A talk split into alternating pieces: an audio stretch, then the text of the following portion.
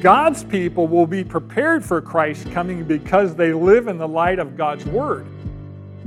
The world will be unprepared for the inevitable and inescapable judgment of God.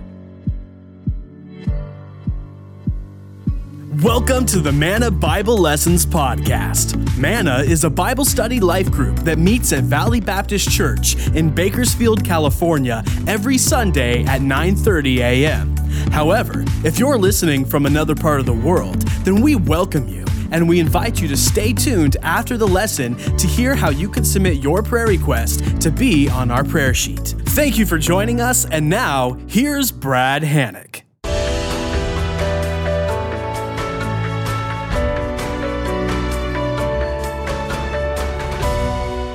Fellow students, if you'd open to 1 Thessalonians 5, 1 Thessalonians 5, we're going to look at the first half, Lord willing, today, verses 1 through 11.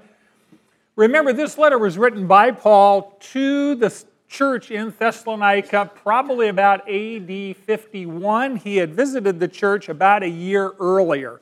He was only there for a few months before he got run out of town by opposition, and so he went from there down to Berea, and then from there to Athens, and then from there to Corinth. So this letter was written from Corinth to the church in Thessalonica, probably maybe a year or so after he was there. He had sent Luke up to check on them to make sure they were okay, and Luke came back and said, They're persevering in their faith, but they have some questions for you.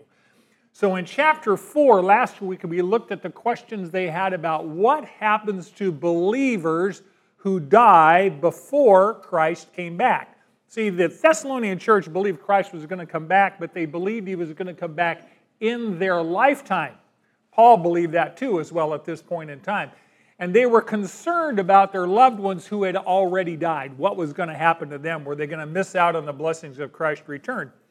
So last week we looked at the rapture we looked at what happens to the church, those believers who know Jesus as their Savior, what will happen to them uh, if they die before Jesus Christ comes back. And so Paul had said, God revealed to me, the Holy Spirit revealed to me that Jesus is coming back and going to snatch up and carry away his church. And those who have died before you who are still alive, they'll be resurrected first. Was the doctrine of the rapture. So they're not going to miss out on anything. They'll be raised from the dead, and then the people that are left alive when Christ comes back, they'll be resurrected and will meet the Lord in the air and go to heaven with the Lord. So that answers the question, the last half of chapter 4, about what happens to believers at the point of Christ's return.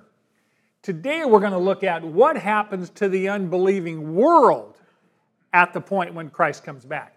When Jesus Christ catches his church up from the earth and they go to heaven in the rapture, what about the people that are left on planet earth? What happens to them?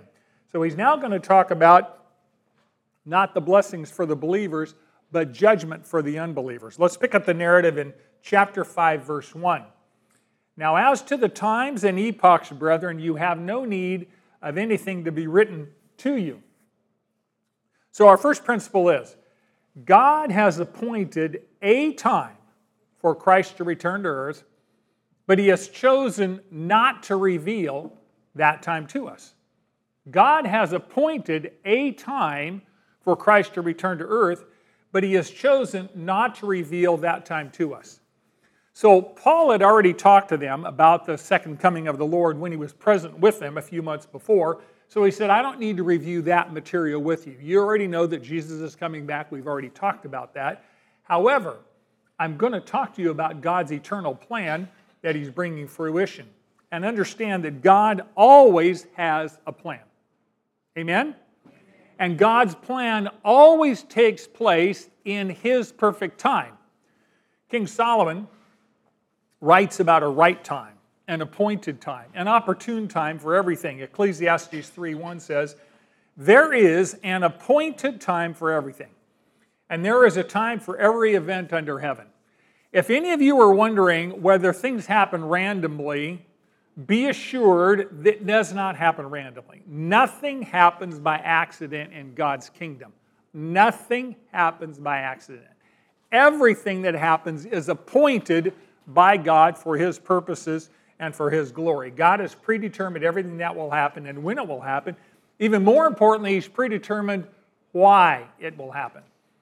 Because nothing happens by accident, God has an eternal purpose for everything to happen, including the exact time for the second coming of our Lord Jesus Christ. Just before his ascension, he's on the Mount of Olives. His disciples ask him a very interesting question Acts 1 6. They say, Lord, is it at this time that you are restoring the kingdom of Israel? And Jesus said to them, very interesting, he says, quote, It is not for you to know the times or the epochs which the Father has fixed by his own authority. And then he says, You will receive power when the Holy Spirit comes upon you, etc., etc.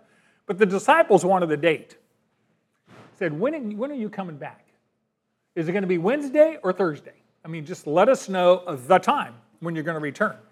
And Jesus said, By the way, the time is already fixed. The Father has already fixed the time, the date, and when that event's going to take place. But it's not the Father's will that you would know when that time is. See, from God's standpoint, the time of Christ's return is known, fixed, set, predetermined. From a human standpoint, from our point of view, the time of Christ's return is what we call imminent. Imminent. Here's the principle the second coming of Christ is imminent, but not immediate. The second coming of Christ is imminent, but not immediate. Let me explain that. Imminent means that something is ready to happen, it's at hand. In other words, there's nothing on God's prophetic calendar that has yet to occur before Christ's return. There's nothing that needs to happen on God's prophetic calendar before Christ's return. Imminent means that Christ can return at any time. Immediate means what? Right now. Immediate means instantaneous. Immediate means he's coming back right now. There's a big difference between imminent and immediate. And you say, well, why would God not tell us the date of his return? Why wouldn't he give us a time? Just say, I'm coming back, blah, blah, blah, at XYZ date. God wants us to live by faith, expecting that Christ could return anytime, any day.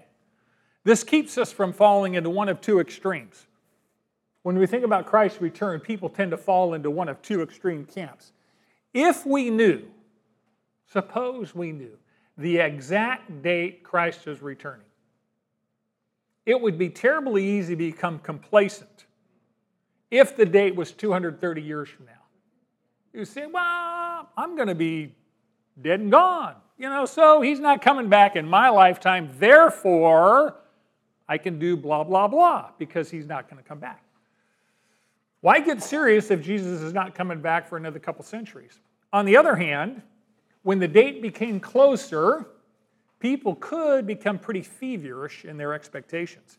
You know that pastors and Bible teachers, quote unquote, large parentheses there, tend to set dates. Throughout history, people have set dates for Christ's return. And you often see a lot of fanaticism, fantasy, instead of biblical living at that point in time. Date setting for Christ's return, number one, is foolish. No one knows the date. Jesus said that. Don't waste your time. But whenever someone does predict Christ's return, the people that believe it usually engage in behavior that we would say is not scriptural and does not honor the Lord. So God has very good reasons for not telling us. If we know He can come back today, we'll live by faith. We'll trust Him for today. A pastor used to ask his parishioners, I'm trying to think of the name of the pastor, do you think Christ could come back today?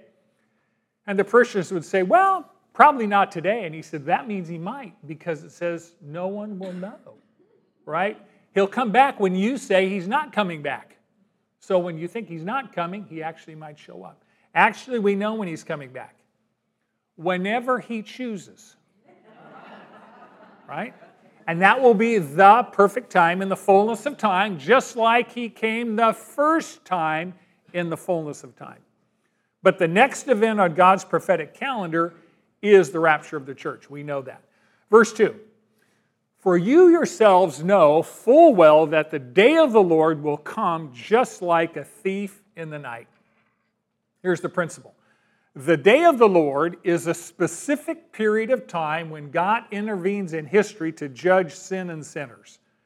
The day of the Lord is a specific period of time when God intervenes in history to judge sin and sinners. And Paul says, You know full well about the day of the Lord, which means I've taught you accurately, I've taught you extensively about this at my first time there. Now, this period, the day of the Lord, is a phrase that is used dozens and dozens of times in the Old Testament and even sometime in the New Testament. It is a future period of time, a specific period of time when God works more directly and God intervenes more specifically and dramatically in human affairs than in any other time since Jesus walked the earth. That's in sharp contrast. The day of the Lord is in contrast with the day of man, which, of course, seems what we're in now, where events on earth seem to progress without God's intervention. Well, God does intervene now every single day, or we wouldn't be here, but He operates behind the scenes most of the time. Most of what God does on planet Earth today, you never see. On the day of the Lord, it's going to be visible highly visible. The Jewish people thought about time as being divided into two ages. One, this present evil age is the one we lived in today. And two, the age to come, when God would come and make everything right. Now, in between the present evil age and the golden age to come was the day of the Lord. And the day of the Lord is when God intervenes in human history in a pretty dramatic fashion and he's going to bring about both judgment and blessing. In the Old Testament, that phrase, that period of time is referred to as the day of the Lord. In the New Testament, that exact time frame is called tribulation. It's a seven year period of time when God is going to judge the world for its sin and rebellion against Him. The most extensive record of the tribulation or the day of the Lord is found in Revelation 6 through 18. Some night, if you can't sleep, read it you'll definitely not sleep after you read it. There's no doubt about it. That's the best wake up pill you could ever have. So, after the tribulation period, then we have the period of blessing, the millennial reign of Christ, where Jesus will come and reign from Jerusalem for a thousand years on earth, and the earth will be a literal paradise. So, in this passage of 1 Thessalonians 5, Paul doesn't discuss the entire day of the Lord, only the initial coming of the Lord. And the day of the Lord will begin sometime after the rapture of the church. We're not sure what the time frame is, but we know it'll be after the rapture of the church, and we reviewed that last week. Arnold Fruchtenbaum has noted that God has three purposes for this day of the Lord period of time, this tribulation. Number one, to make an end of sin and sinners. To make an end of sin and sinners. Isaiah 13 9 says, Behold, the day of the Lord is coming cruel with fury and burning anger to make a land a desolation, and he will exterminate its sinners from it. Right now, when you look at planet Earth, would you say that sin occupies a significant part of the planet? Uh, it doesn't take long to figure that out. There will come a day when sin will be destroyed. Now, the process will curl your hair because it's going to involve judgment on a scale that you cannot comprehend. But God will put an end to sin. Number two, the second purpose of the day of the Lord is to bring about a worldwide revival. We see this in Revelation 7. These are millions and millions and millions of people who will come to faith in Christ during the tribulation. Revelation 7, verse 8. After these things I looked, and behold, a great multitude which no one could count from every nation and all tribes and peoples and tongues, standing before the throne and before the Lamb, clothed in white robes, and palm branches were in their hands. And they cry out with a loud voice, saying, quote, Salvation to our God who sits on the throne and to the Lamb. Who are these people? Verse 14 tells us. These are the ones who come out of the great tribulation, and they have washed their robes and made them white in the blood of the Lamb. They came to faith during the tribulation. Grace is going to operate on a scale during the tribulation, during the day of the Lord, Revelation 6 through 18, beyond what we can comprehend. It will be absolutely amazing. God's going to save many, many, many millions during that day of the Lord. The third purpose of the tribulation of the day of the Lord is to break the stubborn will of the Jewish people. Daniel is given a vision of what it's going to be like for the Jewish people during the tribulation. We talked about this when we looked at the book of Daniel. In Daniel's vision, he sees an angel asking Jesus how long this period of time will continue.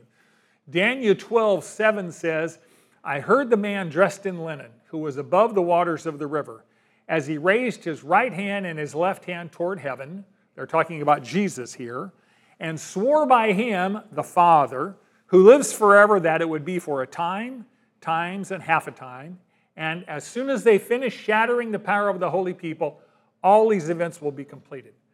So at the end of the seven year tribulation period, when the Jewish people are literally on the brink of annihilation because they'll be surrounded by enemies, they will at that point in time cry out to their Messiah, who they rejected the first time. They will cry out to their Messiah to come and save them, and Messiah will come and save the Jewish nation from annihilation.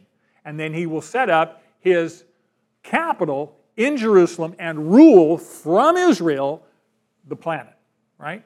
So it's utterly interesting to me, and it bespeaks of the character of God that in the middle of vast destruction and judgment of sin, he is involved in redemption and redeeming and restoring. And Romans 11 25 says, All Israel will be saved. So God allows them to experience enormous pain and suffering to the point of bringing them to repentance. That's the whole point. By the way, God does that with us on a regular basis.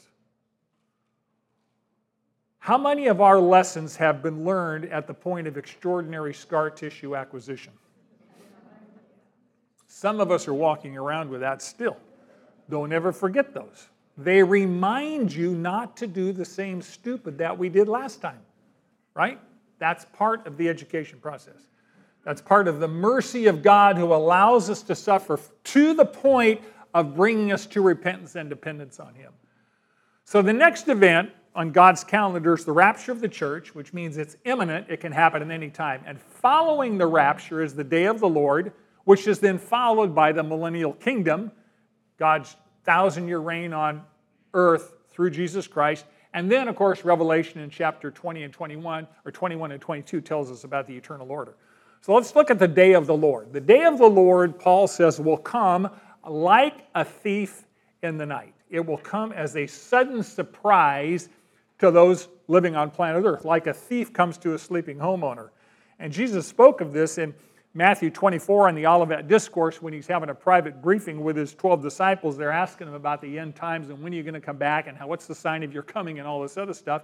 And he says in chapter 24, verse 43, quote, but be sure of this that if the head of the house had known at what time of night the thief was coming, he would have been on the alert and would not have allowed his house to be broken into. For this reason, you also must be ready, for the Son of Man is coming at an hour when you do not think he will.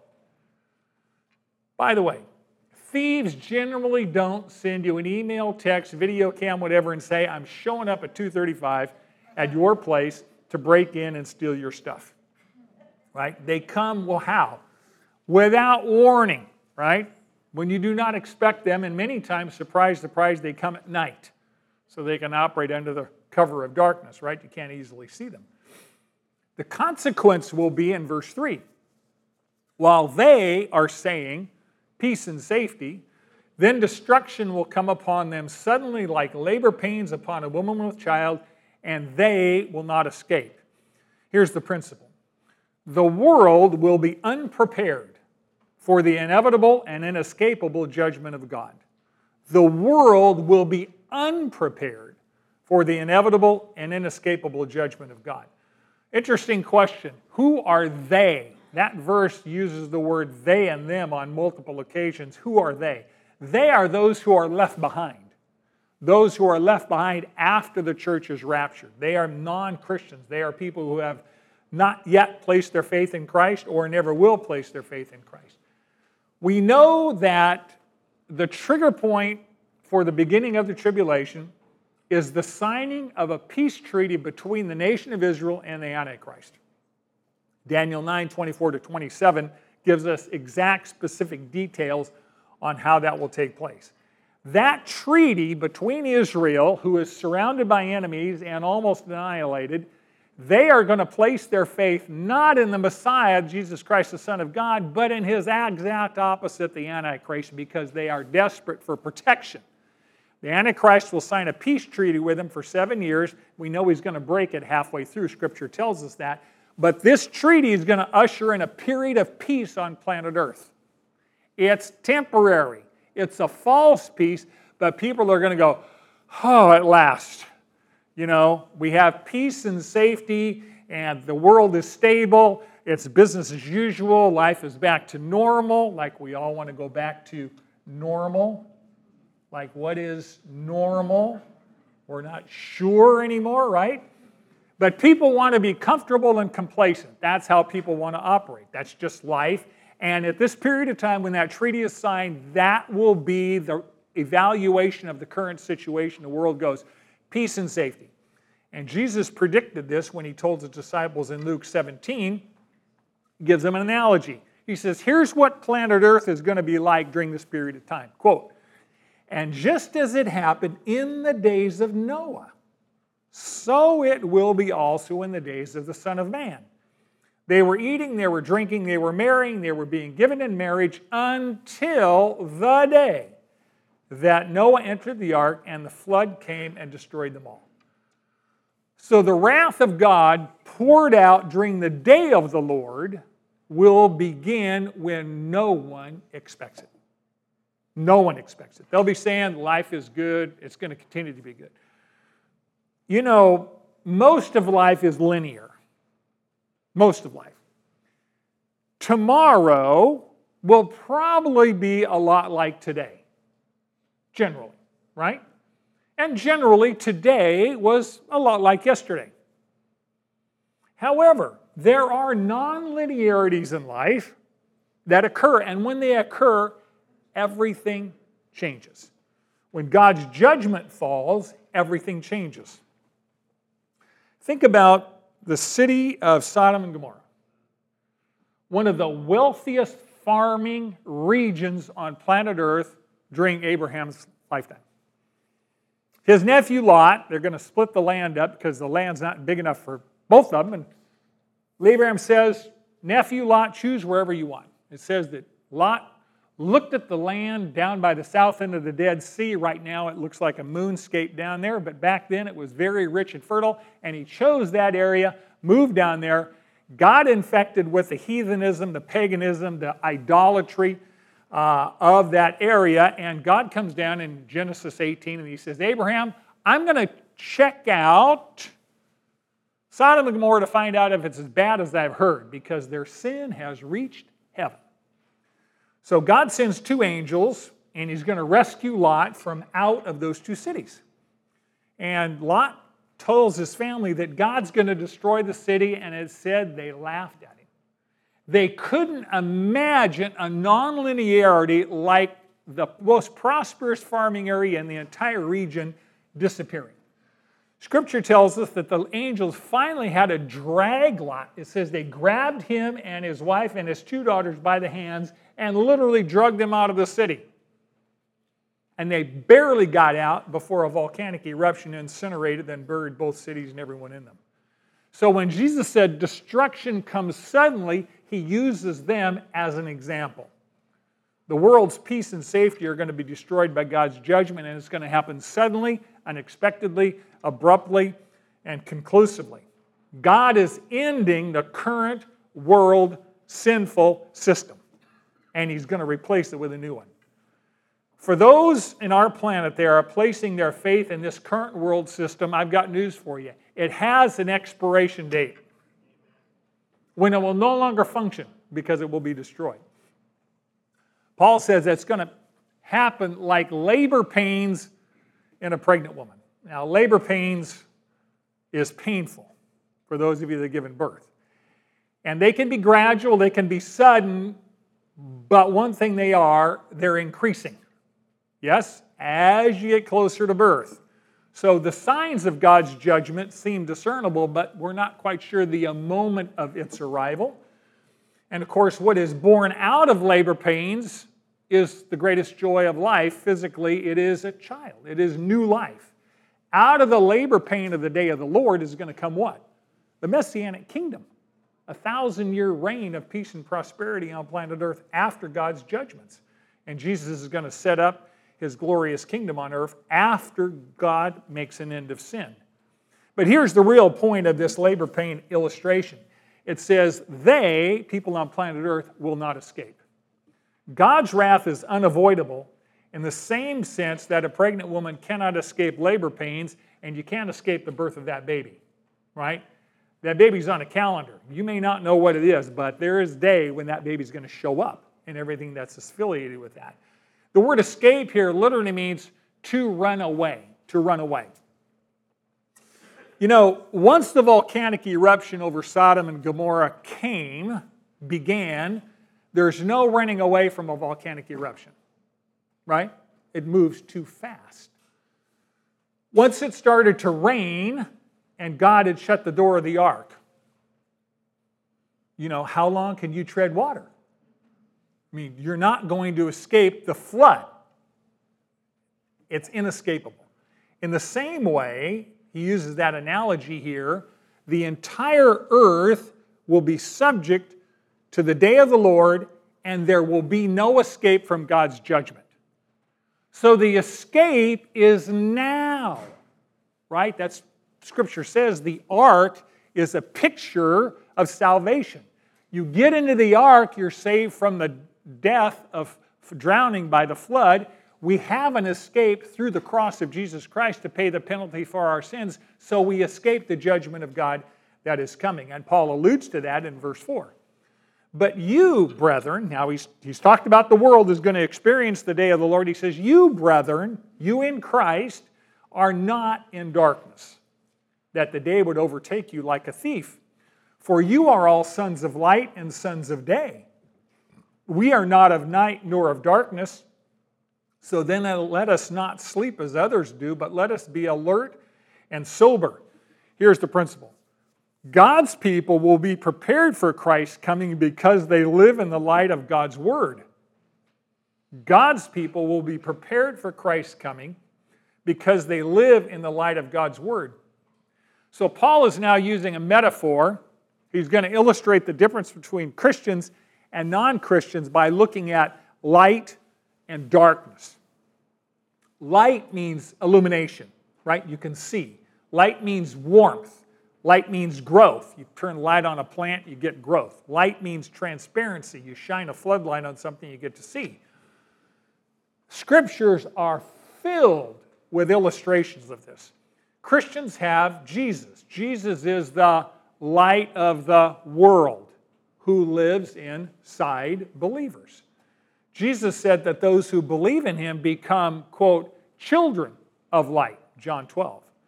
Our Heavenly Father in the book of James is called the Father of lights, with whom there is no variation or shifting shadow. Psalm 119 says what? God's word is a lamp to your feet and a light to your path, so you don't stumble and fall. The Holy Spirit is said to illuminate our minds shine the light of God's word on our minds so we can understand what he says. So, Christians who believe and obey God's word will not be taken by surprise. They will be prepared and will be ready. The reality is, every one of us should live every day expecting Christ to return today. Today. I mean, one of the ways, if you know you're ready, if you did know he was going to show up by noon and you had precisely two hours before he showed up, what would you do? They asked this question one time, St. Ignatius. They said, Suppose you're playing ball and the Lord was going to show up in two hours, what would you do? He said, I'd finish my ball game. Because that was an act of worship. If you're vacuuming the floor and you're doing it because that's what God wants you to do at that point, why would you not continue to do that even if he's going to show up in two hours? What should you be doing at all times? Whatever he calls you to do at that point. So if you're doing dishes, changing a diaper, washing a window, sharing your faith, whatever it happens to be, it is all holy and godly obedient activity as long as it's done for the glory of the king. There's no sense running down to church getting ready for Jesus to come back if he's going to come by noon. If he wants you to babysit, then you ought to be babysitting. That's what he's called you to do. You're honoring him by being faithful in whatever task he's called you to do, right? Whether he shows up today at 12 or 30 years from now, doesn't matter. If you're ready for him every day, guess what? You'll never be surprised when he does show up, which is the point. And we are commanded, of course, to walk as children as light. So that's, that's Christians. They're light. Darkness means blindness. Darkness means coldness. Darkness means death. Darkness means isolation. Darkness is the domain of evil. Anytime Scripture uses light and dark, it's talking about evil. It means spiritual blindness, it means opposition to God. What did Jesus say in John 3? Sinners love the darkness rather than the light because what? They love their deeds, their evil, and they don't want the light to expose them, right? Sinners stumble and fall because they refuse to walk in the light that God has provided. You and I know this. We have loved ones who are not following God's word, and you can see the train wreck about to happen because you know they're not following the light because they don't see or don't want to see, right? Paul uses another analogy, not just light darkness. He uses the word sleep. Now, last week we talked about sleep as a metaphor for death, right? A temporary state for the Christian. Death is temporary for the Christian. We're going to be with Jesus, right? But it doesn't mean death here. Sleep means here spiritual lethargy, spiritual carelessness, spiritual indifference. If someone's spiritually asleep, they're, they're insensitive to God. They're not responsive to God. They're living their life as if God doesn't exist. And Jesus, of course, commands us not to be spiritually asleep. He says you should be spiritually awake. You should be sober. You should be alert. In Matthew 26, in the Garden of Gethsemane, Jesus, at that point, probably craves human companionship more than any other time in his life. He's going to the cross shortly and he takes Peter, James, and John into the garden, and he goes and prays, and he pours out his heart to the Father, and he says, Father, if it be your will, let this cup pass from me. He knows his death is coming, and he's in agony. He sweats drops of blood. He can hardly stand, and he comes back to the disciples, and they are doing what? Sleeping. And he says, quote, Keep watching and praying so that you may not come into temptation. The spirit is willing, but the flesh is weak. Most of us in this room have lived long enough to understand that our intentions are not always our actions because the flesh is weak. And of course, the way to stay spiritually awake is to stay close to Jesus through prayer and to stay close to God's people through fellowship. God will give us the power to resist temptation if you want to resist temptation. Some people don't want to resist temptation, right? And of course, the disciples were tempted to sleep because they were tired. I understand that. Jesus said, Watch and pray. So, this staying alert is intimately tied with prayer, and the ability to function even when your flesh is weak is intimately decided or uh, accomplished through prayer, intimacy with God, and intimacy with God's people. By the way, Satan loves isolated Christians. Satan loves Lone Ranger, Rambo Christians who want to do it themselves, right? They're very easy to pick off. That's why we need the vertical relationship with Jesus through prayer, and we need the horizontal relationship with others through fellowship. And he says, I want you to be alert. Alert means to watch, it requires mental vigilance, it requires awareness, it means to be wide awake. And we're called here to wake up spiritually and to stay awake spiritually. And he also says not just alert, but he says sober. And sober means to live a self controlled life, to live a morally pure life, but to live that life under the authority and responsibility of the Holy Spirit. Luke 21 34 once again, an, another record of the Olivet Discourse about the end times when he's coming back, and Jesus tells his disciples, Be on guard. Why? So that your hearts will not be weighted down with dissipation and drunkenness and the worries of life, and that day will not come on you suddenly like a trap, for it will come upon all those who dwell on the face of all the earth. But keep on the alert at all times, praying that you may have strength to escape all these things that are about to take place and to stand before the Son of Man. You know, I read that and I thought, you know, most people I know don't get drunk. But almost everybody I know deals with the worries of life, the cares of this world, the stuff that you need to do this, you need to do that, that's not done. What about if that goes wrong? Relationships that oh, wish they were straightened out. Financial, there's always the stuff of this life, the cares of this life. And he says, those can weigh you down and sink your ship like too much ballast trying to sail across a lake at that point in time. Satan loves to drown out the voice of God with the noise of this life. Have you noticed that this world is a noisy place? A little more silence would probably make God's voice easier to hear. But we don't want to miss out on anything, right? Well, there's an enormous amount of noise in this life that we probably could miss out on. So sometimes turning off the electronic devices and making space for the still small voice of God to be heard is enormously important because Satan loves to keep us preoccupied with the bright, shiny toys of this life. There's always more bling, right? Satan will tell us that it's more pleasurable to sin than it is to obey. The reality is, for the Christian, obedience will bring you far more pleasure than sin will. Sin brings guilt, sin brings conflict, sin brings brokenness. Obedience, watching and praying and staying close to Jesus, brings you joy.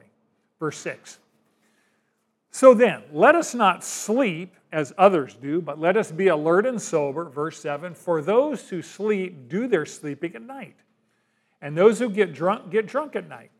But since we are of the day, let us be sober, having put on the breastplate of faith and love, and as a helmet, the hope of salvation. Here's the principle God's people must be spiritually alert, self disciplined, and put on the armor of faith, love, and hope. God's people must be spiritually alert, self disciplined, and put on the armor of faith, love, and hope. We are called not to be asleep, but to be awake. We are called to be alert, wake up, and suit up. Get your armor on because we're in a battle. The people that are spiritually asleep want to be spiritually asleep. They don't want God in their lives. The word drunk here is, is, goes far beyond just inebriation, alcohol inebriation. It's a metaphor for being under the influence of something other than the Holy Spirit being under the influence of something other than Holy Spirit. Now, the truth of it is, the world spends trillions of dollars trying to influence you. And they will spend even more money trying to influence you without you being aware of it. Much of your time on electronic devices, you are being influenced and you are not even aware you are being influenced. That's where you get subjected to the world's thinking without being aware of it. So we need to be very careful that we're under the influence of the Holy Spirit and not the influence of the prince of the power of the air. Now, another word for sober here is self controlled. A sober person is self controlled, a spirit controlled person. A sober person is, com- is not complacent, but they are calm because their confidence is in Christ, not in their circumstances. We as Christians belong to Christ, and we are to be what? Filled with the Holy Spirit, which means we're to be under the control, the authority, the direction, the guidance of the Holy Spirit. We're also in a battle, and we need to be armored up for battle. And he uses two terms here the breastplate and the helmet. The breastplate was metal or chainmail, and it covered the neck to the waist. It covered the vital organs, you know, the heart, the lungs, the liver, etc., etc. The helmet protected the head, the brain from trauma in battle. So, faith, hope, and love are presented here as the armor that protects us from temptation. Faith is far more than just intellectual assent, it's more than just believing something is true. Faith is putting your full weight on something, it is entrusting your life to that thing. The book of James tells us that even the demons believe in God. They do. But it says they shudder as well because they know judgment is coming and they know God is sovereign, and yet they refuse to surrender their lives to Him. In 1859 and 1860, a professional tightrope walker named Charles Blondin, the Great Blondin, came to the United States and France. He crossed the Niagara Falls Gorge just south of the falls on a two inch wide, 1,100 foot long cable that was stretched 160 feet above the gorge. By way of comparison, just so you know, the Golden Gate Bridge is about 220 feet above the water. If you jump, in four seconds, you hit the water about 75 miles an hour. About 5% of the people survive the initial impact. So it's obviously a tragic situation when that occurs. So Blondin crossed this gorge as a daredevil on multiple occasions. He crossed it blindfolded. He crossed it once pushing a wheelbarrow. He actually went out there one time and cooked an omelet on the middle of the cable just to show off, right? And once he carried his manager on his back all the way and back. So there's lots of spectators, about a crowd of 5,000 people back then, and they believed that he could do it because they had seen him do it. But they didn't have faith. Only the manager had faith. Because the manager put his whole weight, his whole life on Blondin's ability to carry him across a two inch wide, 1,100 foot cable, 160 feet above death. That's faith. Question We say we have faith. Have we trusted everything to Jesus? And it's easy to say, well, I've trusted my eternity to him. Yeah, have you trusted this life to Him? Have you trusted your children to Him? And your grandchildren? And your health? And your finances? And your ego? And your pride? And your fear? And your doubt? I could go on and on and on. It's easy to say, well, I've trusted my eternity to Him. Yeah, you don't have any choice there. You're going to be dead. Have you trusted this life to Him? Everything. And that's a day by day surrender. Second part of the help, second part of the, the armor is love. And we're talking about here agape, which is God's love. The first command is to what? Love the Lord your God with all your heart, soul, mind, and strength. So love God more than anything. The second commandment is love your neighbor as yourself. So love here is more than just empathy or sympathy. Love is action. And love is action that's committed to the best interest, the benefit of the one who's loved. And the essence of this, he's saying, love, if you say you love Jesus, then you ought to be loving other people.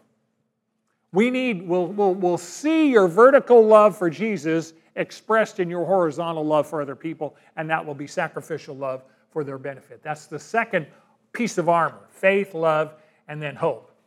Thomas Aquinas once said, quote, faith has to do with things that are not seen. Hope has to do with things that are not at hand. See, hope is always about what? The future.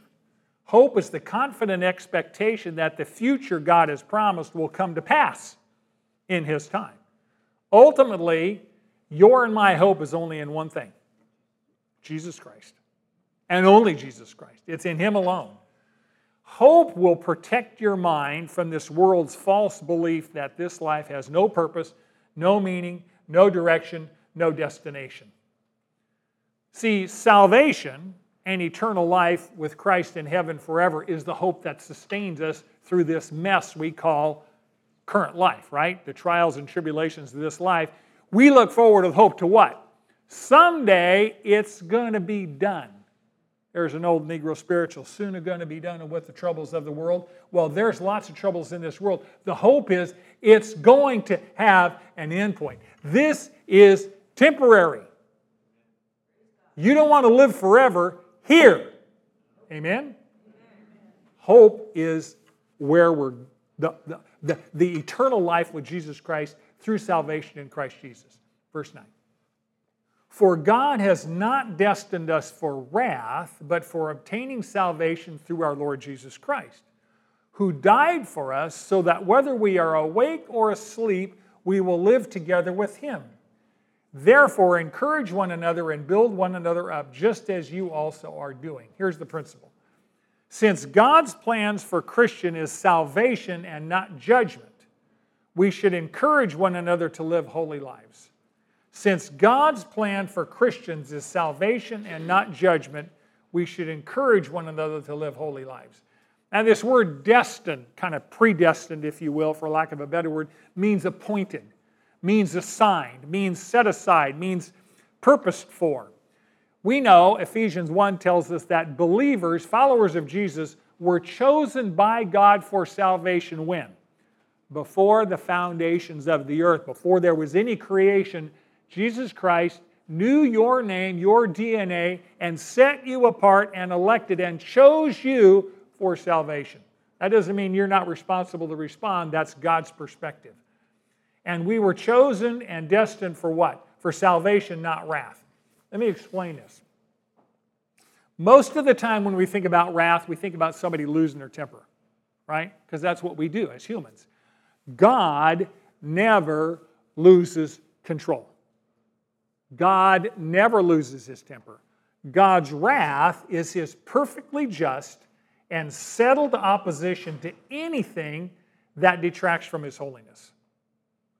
God's wrath is his perfectly just and settled opposition to anything that detracts from his holiness. And that would include, obviously, sin, all sin. That's rebellion against his holiness. Disobedience, idolatry, pride, you can fill in the blanks. But God's wrath is just because God is holy. If God was not against sin and did not judge sin, he would not be a just judge. But because he is holy and he is perfectly just, he is opposed to sin and will destroy sin. But the Christian will not experience God's righteous wrath against sin because Jesus already experienced God's wrath for us. This verse is absolutely amazing. 2 Corinthians 5:21. He made him, the Father made the Son, who knew no sin, to be sin on our behalf, so that we might become the righteousness of God in him. On the cross, Jesus Christ did what? He took God's wrath for my sin on himself and he gave me his perfect righteousness in exchange. Now, God looks at me and you, and he sees us as having the perfect righteousness of Christ, and therefore he says, not guilty. You are right with God. Your relationship is right with God because Jesus took the righteous, just wrath of God and paid our sin debt. Everyone in the universe is destined to either experience God's wrath or God's salvation. God's wrath is poured out on all those who refuse salvation through Jesus Christ. John 3:36 says, "He who believes in the Son has eternal life. But he who does not obey the Son does not see life, but the wrath of God's abide on him." See, the great truth is God's wrath can be avoided.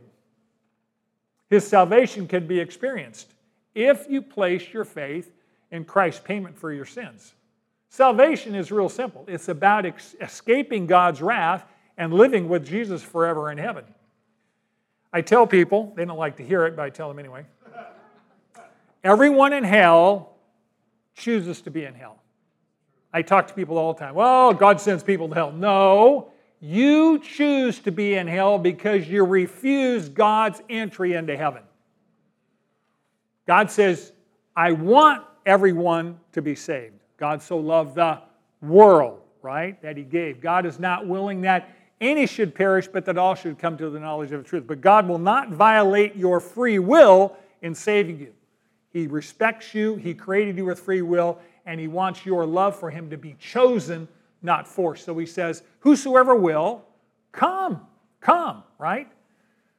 C.S. Lewis once said, something that is both profoundly encouraging and profoundly terrifying. In The Great Divorce, he said, quote, Someday everyone will either say to God, Thy will be done, or they will hear God say to them, Thy will be done. For all eternity. Believers should not be indifferent because their eternal future is secure, and unbelievers should not be deceived because today seems peaceful and secure, right? Paul says, whether we awake or asleep, we're going to live together with him. This applies to all Christians, whether dead or alive. We see, we're not only saved from sin, we're saved to a brand new life, a new quality of life in Jesus Christ, eternal life. We've been set free from slavery to sin, but we've been set apart for an eternal relationship with God. We've been adopted into God's family, so now we have a relationship with God and with His people. Have you noticed that our view of the future shapes our behavior in the present? Our view of the future shapes our behavior in the present. God does not reveal the future to us like He does today, merely for our entertainment. He tells us what He wants to know about the future so that that knowledge will change our behavior in the present, so that we will be prepared and ready for what is to coming. To fail to prepare for the inevitable, how would you describe that? Stupid, yeah, that's not bad. Foolish. To fail to prepare for the inevitable return of Christ is eternal suicide. 2 Peter 3:10. But the day of the Lord will come like a thief, in which the heavens will pass away with a roar, and the elements will be destroyed with intense heat, and the earth and its works will be burned up. Since all these things shall be destroyed in this way, what sort of people ought you to be in holy conduct and godliness, looking for and hastening the coming of the day of the Lord, because of which the heavens will be destroyed by burning, and the elements will melt with intense heat? But according to his promise, we are looking for the new heavens and a new earth in which righteousness dwells. So Christ will surely return to earth, and his coming will surprise and dismay, obviously, the God rejecting mockers who have said, Yeah, he's not coming back. Life's always going to go on just like it's always gone on. Life will be linear. Well, when Jesus comes back, everything changes in an instant. Where sin once ruled, now Christ rules. Where evil was exalted, now holiness was exalted. Where Satan was the prince of the power of the air, Jesus Christ rules and reigns from Jerusalem.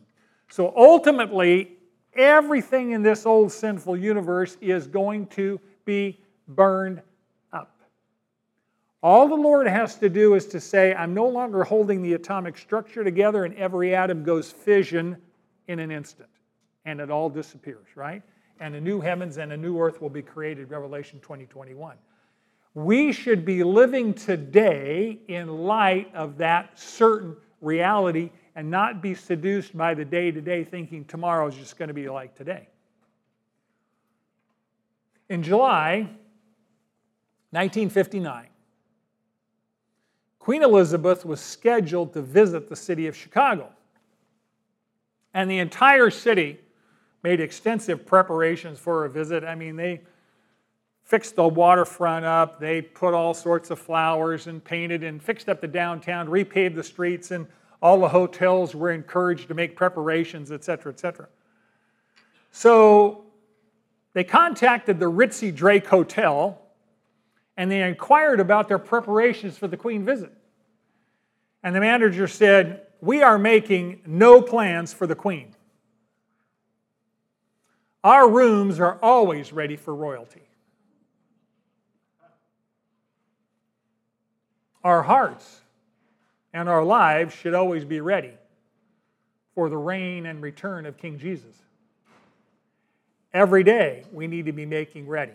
Every day we need to clean the room. There's a great little booklet called My Heart, Christ's Home. It's extraordinary. Get it online, you can probably pick it up, and it talks about what do you do to make your heart ready for Christ to make his home there day by day, day by day, day by day, so when he comes back, you don't have to go into a panic and go, I need to clean it up. Should be ready for him to come at any point. Okay, let's review, and then Tom will come and do prayer and praise. Number one, God has an appointed time for Christ to return to earth, but he has not revealed that to us. Number two, the second coming of Christ is imminent. He could come anytime, but not immediate. Number three, the day of the Lord is a specific period of time when God intervenes in human history to judge sin and sinners. Number four, the world will be unprepared for the inevitable and inescapable judgment of God. Number five, God's people will be prepared for Christ's coming because they live in light of God's word. Number six, God's people must be spiritually alert, self disciplined, and armored with faith, hope, and love. And lastly, since God's plan for Christians is salvation and not judgment, we should encourage one another to live holy lives. You know, God tells us about the future to impact our behavior in the present.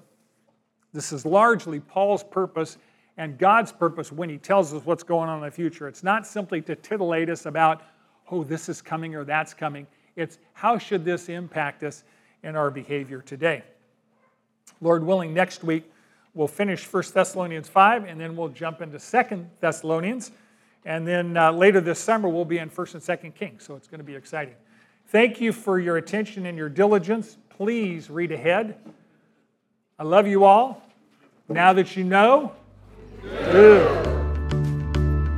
Manna meets at Valley Baptist Church at 4800 Fruitvale Avenue in Bakersfield, California, every Sunday at 9:30 a.m. in the choir room. We would love for you to join us. Here at Manna, we believe in doing life together. So if you're in need of prayer, submit your request to Manna Bible Podcast at gmail.com, and our class will be happy to pray for you. Thank you for joining us today, and now that you know, do.